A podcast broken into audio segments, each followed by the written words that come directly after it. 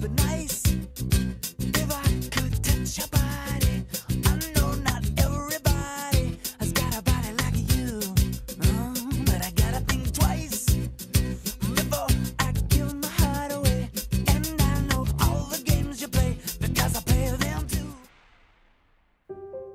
George Michael's adult life and career can be broadly divided into two phases, with the dividing line being his arrest in Beverly Hills in 1998 for exposing himself to an undercover police officer in a public restroom.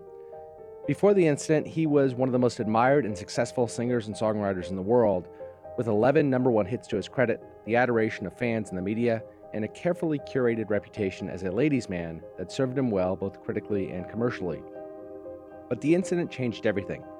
He was outed as gay after working for decades to avoid it, during a time when being a successful gay pop star was unthinkable. He was subjected to intense media scrutiny and made the butt of jokes on late night TV. He became a recluse, terrified to face questions from the paparazzi and sideways looks from the same fans who had once screamed his name adoringly. He stopped writing music, toured far less, and avoided interviews other than for the purpose of lambasting the media for its coverage of him. He spent nearly all of his time playing video games at home while routinely drinking and smoking weed, often snorting cocaine and smoking crack, and sometimes taking the date rape drug, GHB, before wandering into London parks looking for public sex. And so, Michael's death on Christmas morning in 2016 was shocking but not altogether unexpected. By that time, he had not performed in over four years and was rarely seen in public. On those rare occasions when he did emerge, once in a while to walk the dog or have dinner with a friend, he appeared exceptionally unhealthy, heavy, with ashen skin and sunken eyes. There was open speculation in the British media that Michael must have again given in to the addictions that had haunted him during the latter part of his life. And indeed he had. His body was discovered by his longtime partner, Fadi Fawaz, who said he went to check on the singer after he failed to emerge from his bedroom on Christmas morning and found him not breathing and unresponsive.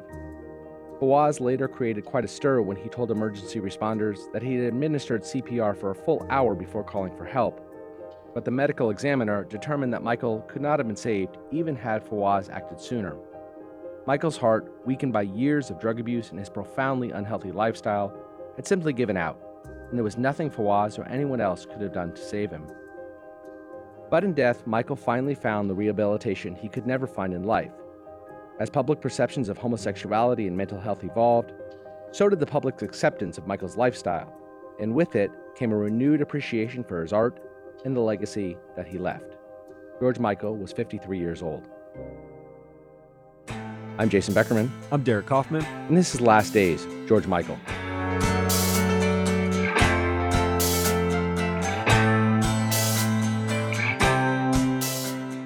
Michael's music career began when he met Andrew Ridgeley at prep school in the late 1970s and formed a ska band called The Executive.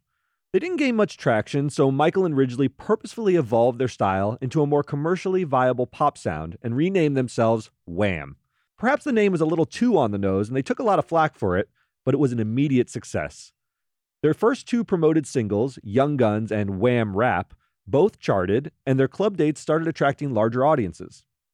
The next year, they released the album Make It Big, and boy, did they ever, Jason. The album's first single, written by Michael, was inspired by a note an exhausted Ridgeley had written for his parents one night with a distinctive grammatical error, asking them to, quote, wake me up before you go go. Michael quickly filled out the rest of the lyrics, and the result was the band's first international hit, peaking at number one in the US in the spring of 1985.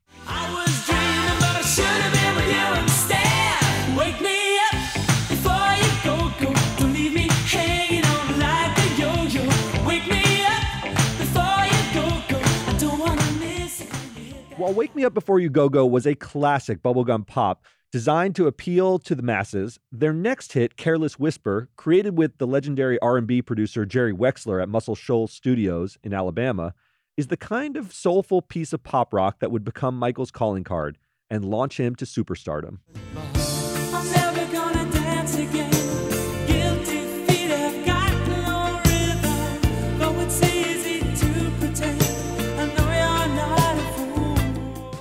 Careless Whisperer was Billboard's biggest hit of 1985, edging out Like a Virgin for Billboard's top spot, and they followed it up with four more number one hits over the next year, including Everything She Wants and Last Christmas.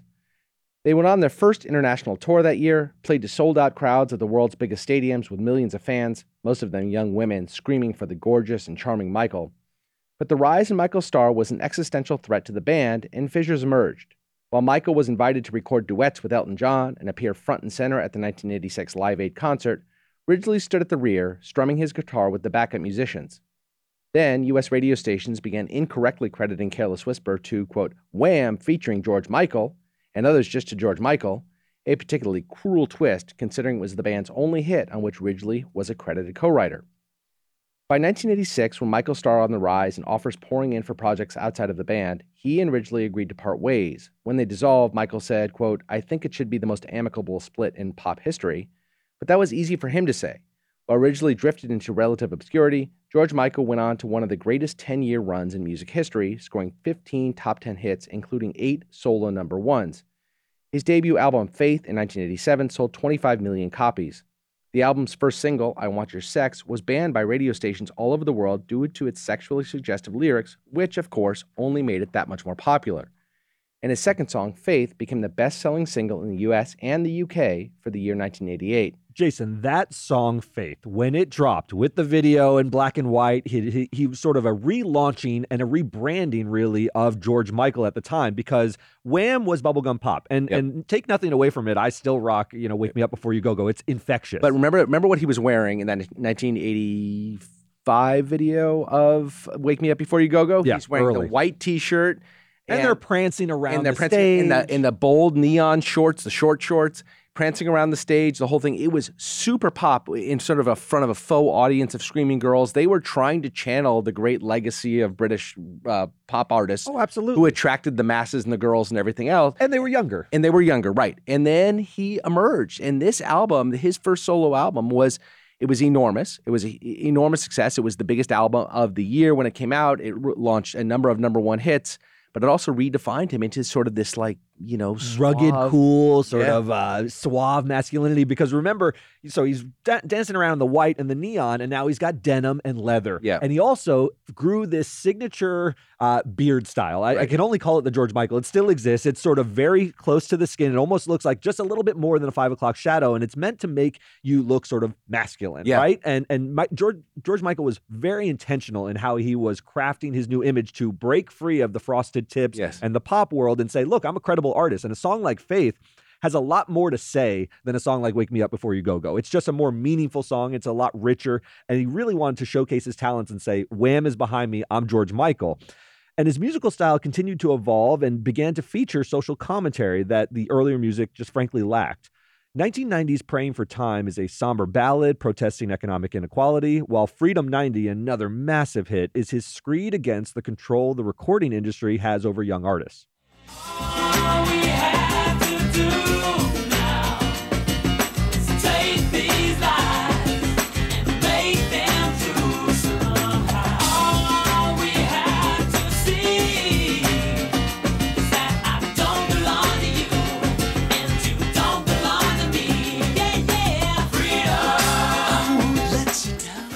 But while the message of his lyrics was evolving, the image he was portraying in public and in his music videos was not. He went public in the early 90s with his purported relationship with makeup artist Kathy Jeung, and he cast her in steamy music videos alongside many of the world's most beautiful women. He had Naomi Campbell in there, Cindy Crawford, Linda Evangelista, Tyra Banks, and more. And all of this was designed to reinforce the public's belief that he was sort of a modern day Casanova. He was very, very attractive. So these videos are coming out when I'm in high school, and it was a thing when George Michael released a video because he would somehow line up the most beautiful, successful supermodels in the world, all get them to take their clothes off and to pose in his videos. And he was he really was perceived as this guy who was like the great Casanova, uh, the great ladies' man in, in all of rock music, and you know behind the scenes, not quite so much. Yeah, you know, Michael was anything but, uh, having lived a closeted existence since at least the mid 1980s. Years later, Michael would say that he began to question his sexuality beginning when he was 19 in 1982, but continued to sleep exclusively with women for years. His girlfriend in the early 90s, Kathy Jeung, said Michael confessed to her that he was bisexual, but knew that his mainstream commercial success was dependent on the public's perception of him as a ladies' man. Now, I think about George Michael a lot in this context because he wasn't the only closeted musician at this time. You also had Elton John sort of portraying a, a- an image that. Elton John he was taking footsteps into cl- Yes. maybe I'm bisexual kind of thing, but he was just, and he was uh, clearly gay, but he was just sort of putting his toes out there. But he was such a big star, established for a decade or more, two decades by that point. And it was different. Elton Yeah. John wasn't perceived as a matinee idol. That's El- right. Elton John was a good enough looking guy, but it, it- you know, George Michael's image was about being a ladies' man. It's not like Liberace. yeah, everybody knew like about Elton about Elton John. It was sort of an open secret. Open secret. He was flamboyant. But- he wore the glasses Right. and all that stuff. But. George Michael was the ultimate sort of ladies' man, as you said, and it would have been a real shock to everybody to learn the truth. In 1992, Michael met and fell deeply in love with Anselmo Feleppa, a Brazilian dress designer who was, as far as can be determined, Michael's first significant love interest of any gender. When Anselmo died of AIDS the following year, Michael was both heartbroken and, of course, terrified for his own health. Years later, he would say his primary concern was that it might cause his parents to find out. Quote, I thought I could have the disease too. I couldn't go through it with my family because I didn't know how to share it with them. They didn't even know I was gay. It just shows the time, right? He finds out that his partner, his sexual partner, has HIV in a time before there was cures. This is a death sentence if you get it. And his first thought is not, "Oh my God, I'm terrified for my life." I'm, he was obviously sad for his partner. Not, "I'm terrified for my life." I'm worried that I'm going to now have to tell my parents I'm gay. It, it's unbelievably tragic. I mean, he was trapped by this persona that, you know, to be fair, he created and the music industry Yep. created to sell records, and effectively so. It sold a lot of records that he was sort of a, a- an idol, a sort of a, a handsome man who Yep. could be a ladies' man. And I always think of him as just the ultimate sort of tragic figure who was trapped by this so success. many. We talked about Michael Jackson, who, whose sexuality remains somewhat of a mystery, but his whole thing with Priscilla Presley, right? He came, tried to come off as the suave ladies' man because he wanted to tamp down the speculation that he might be gay. It just wasn't acceptable. Now, of course, we and uh, we're all very delighted that it's come this far. You can be a very out and proud. I was listening to Frank Ocean on the way to the office this morning, right? You can be an out and proud pop singer in any genre, and you can be successful. But it was a very different time. Very different time and a sad commentary on the times because he was right. You know what I think about sometimes is if he would have just come out, it would have impacted his career in a negative way. And Right. he knew that and had to sort of persist in this way in order to have a career. So in 1994, November of 1994, after a long period of seclusion following Anselmo's death, Michael appeared at the first MTV Europe Music Award show where he debuted his new song, Jesus to a Child, a melancholy tribute to his fallen partner.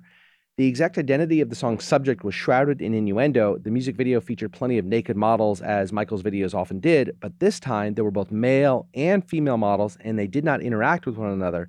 This elicited plenty of whispers and speculation, but did nothing to dampen his stardom. For now, his star shined as bright as ever, but two years later, it would all come crashing down. We'll go ahead and take a quick ad break. We'll be back after this.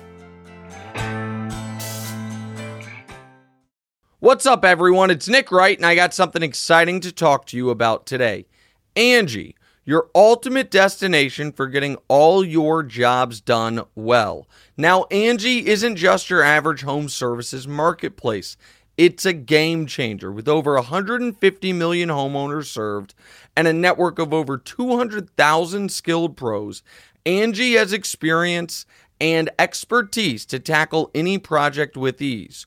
Whether you're looking to spruce up your backyard or undergo a major home renovation, Angie's got your back.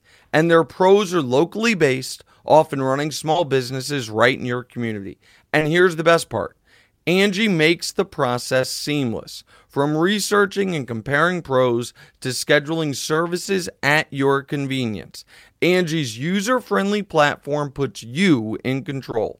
So why settle for anything less than perfection when it comes to your home? With Angie, you can trust every project will be completed with the utmost care and professionalism. So get started at Angie.com. That's A N G I, or download the app today to discover why homeowners across the nation are turning to Angie to get all their jobs done well. According to Beverly Hills Police, on April 7, 1998, George Michael, then just 34 years old, entered a restroom in a public park and began masturbating in front of an undercover police officer. Michael was eventually charged with committing a lewd act in a public place and later pleaded no contest to the charges.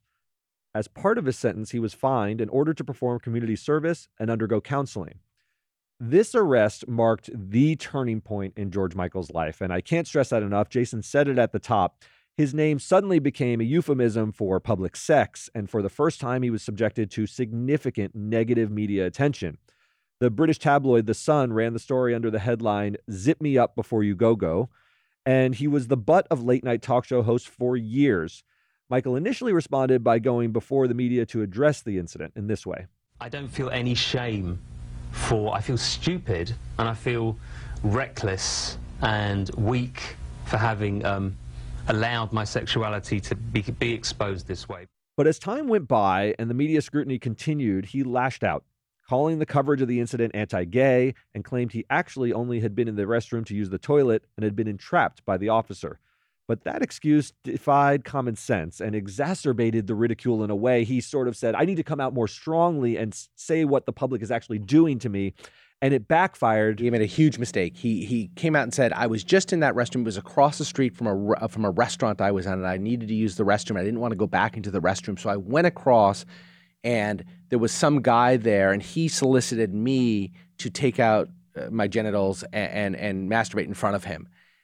None of it made sense. The idea that this incredibly famous person who was hounded by paparazzi wherever he goes wouldn't retreat back into the restaurant to use the restroom, but instead walk across the street to a public park it, it just made no sense, and it, it really it made re- the problem worse. It reeked of desperation, and Yeah. he should have maybe followed the earlier model of, of a life just coming undone in this way as Pee Wee Herman. It Right. really is because Pee Wee Herman was the guy in the doing the kids show in the tight gray suit, and all of a sudden, when he's found in the movie theater and has the long hair and he's masturbating in a, to to a porn movie, what he did was very different. Pee Wee Herman stayed quiet for a little while, then he went on an award show, and do you remember he said, "So anyone seen any good movies lately?" Right. He leaned into the joke and and allowed it to pass. George Michael chose a stance of defiance because he said, "Lo, my whole image is is going awry. Now I need to just tell them you're being anti-gay if you hated that, So- and I wasn't even trying to masturbate. It was a mess." so comparing the two incidents, one was a gay incident, and the other was not. Pee Wee That's right. Was not. A And- huge and so I think this was what Michael was facing a tougher battle than Pee Wee Herman than Paul Reubens had to face.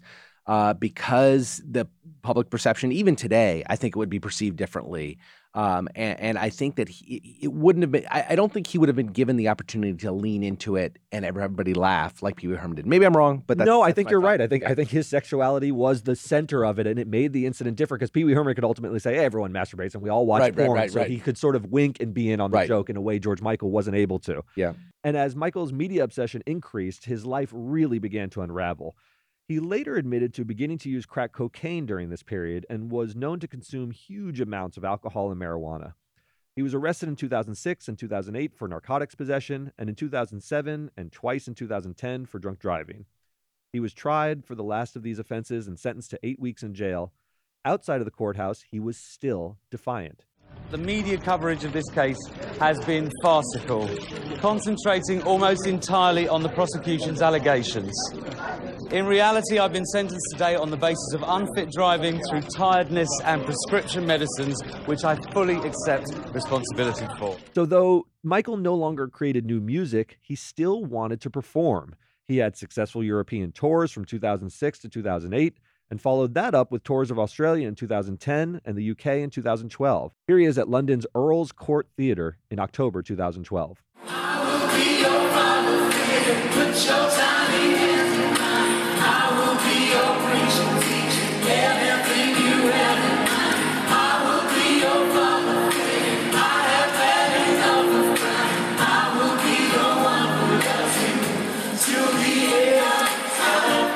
But as it happened, that concert from October 2012 at Earl's Court would be his last. Michael returned to Goring on Thames for the winter of 2012 and descended into hardcore drug abuse and sexual recklessness from which he would never emerge. His use of crack cocaine increased, and he began popping the party drug GHB before arranging for anonymous hookups with prostitutes in public parks and elsewhere. Like most addicts do, he tried to get clean from time to time, but it never lasted long. Early in 2016, he spent months at the world renowned Kusnacht practice rehab facility in Switzerland at a cost of $125,000 per week. But he was reportedly using again within a few weeks of returning home. He's, Derek, he's you, very tragic. we have both have family members who have been addicts. We've seen this kind of thing before. It's amazing that he went on for this long and never was able to get the help that he needed. But but we've seen this kind of thing. We know how it can overtake somebody's life. Absolutely, and it's a particularly difficult situation to do it in the in the public light. Um, he had already had the controversies from the bathroom incident. He felt like a public joke, you know, Yeah. and and for George Michael.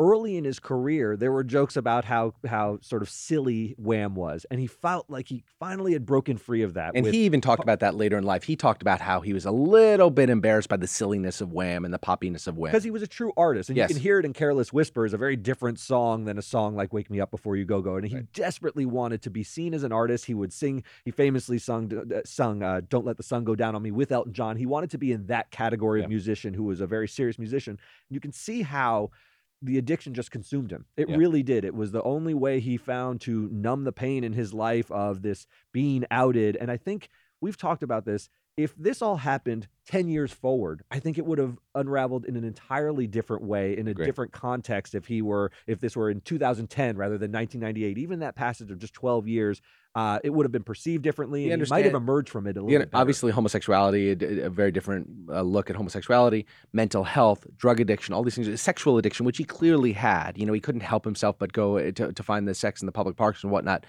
All of these things, I think, would have been treated very, very differently. Look, people still die, die of drug, drug addictions, regardless of their wealth or standing in society. It happens all the time. So it may have befallen him as well. But I think, to your point, our perception of what he was going through would have been more sympathetic. He really was a joke. His the sort of again that euphemism for public sex, that being a George Michael act, I think that haunted him, and it was sort of you know it was high up on uh, uh, on the things you thought about when you thought about George Michael, really for the rest of his life. Yeah, it was really strange. He was the butt of so many late night jokes, and it obscured what was a tremendous talent. Now you go back to George Michael music, he has one of the signature voices of that Yes. time period. It is effortless, it is booming. He can do sort of low registers, he can do high registers, and he's singular in that sense. Eric, who is a big music Yeah. buff in this office, loves George Michael. Well, uh, just think about it. He has 11 number one hits between Wham and his solo career. Very few artists have 11 number one hits. I mean, you can count them on a couple of hands, and they're the biggest names in the history of music. And he he wrote all those songs. His I mean, pop he- sensibilities were unrivaled. Yeah. unrivaled. The tragedy of Michael's death and the legacy of the man were lightened somewhat by the revelation after his death that he had for years been anonymously donating tens of millions of dollars to charity. He died with about a $150 million fortune. It would have been hundreds of millions more. He did this mostly for the benefit of gay rights causes and victims of AIDS. Those who knew him, including Elton John and other musical luminaries, spoke glowingly about the man that he was. But it was Andrew Ridgeley, Michael's mm. childhood best friend and Wham bandmate, whose casual note to his parents inspired Michael to write the song that would be the foundation of his legacy, who spoke most affectionately about George Michael. And we'll give him the last word. George was one of the greatest singers of our time. His voice was sublime. It expressed both strength and vulnerability, qualities that resonate throughout his outstanding songwriting. It was the expression of his soul made harmony, of raw, unfettered emotion. It had the power to send one soaring with its joy and to make one weep with its pain. It brought healing also. His beauty gave balm and succor to the listener. His pain healed ours, and his grace gave hope. His achievements were not solely confined to his music, they were personal too. His compassion was as deep as it was compelling, and it inspired some of his most touching acts of humanity.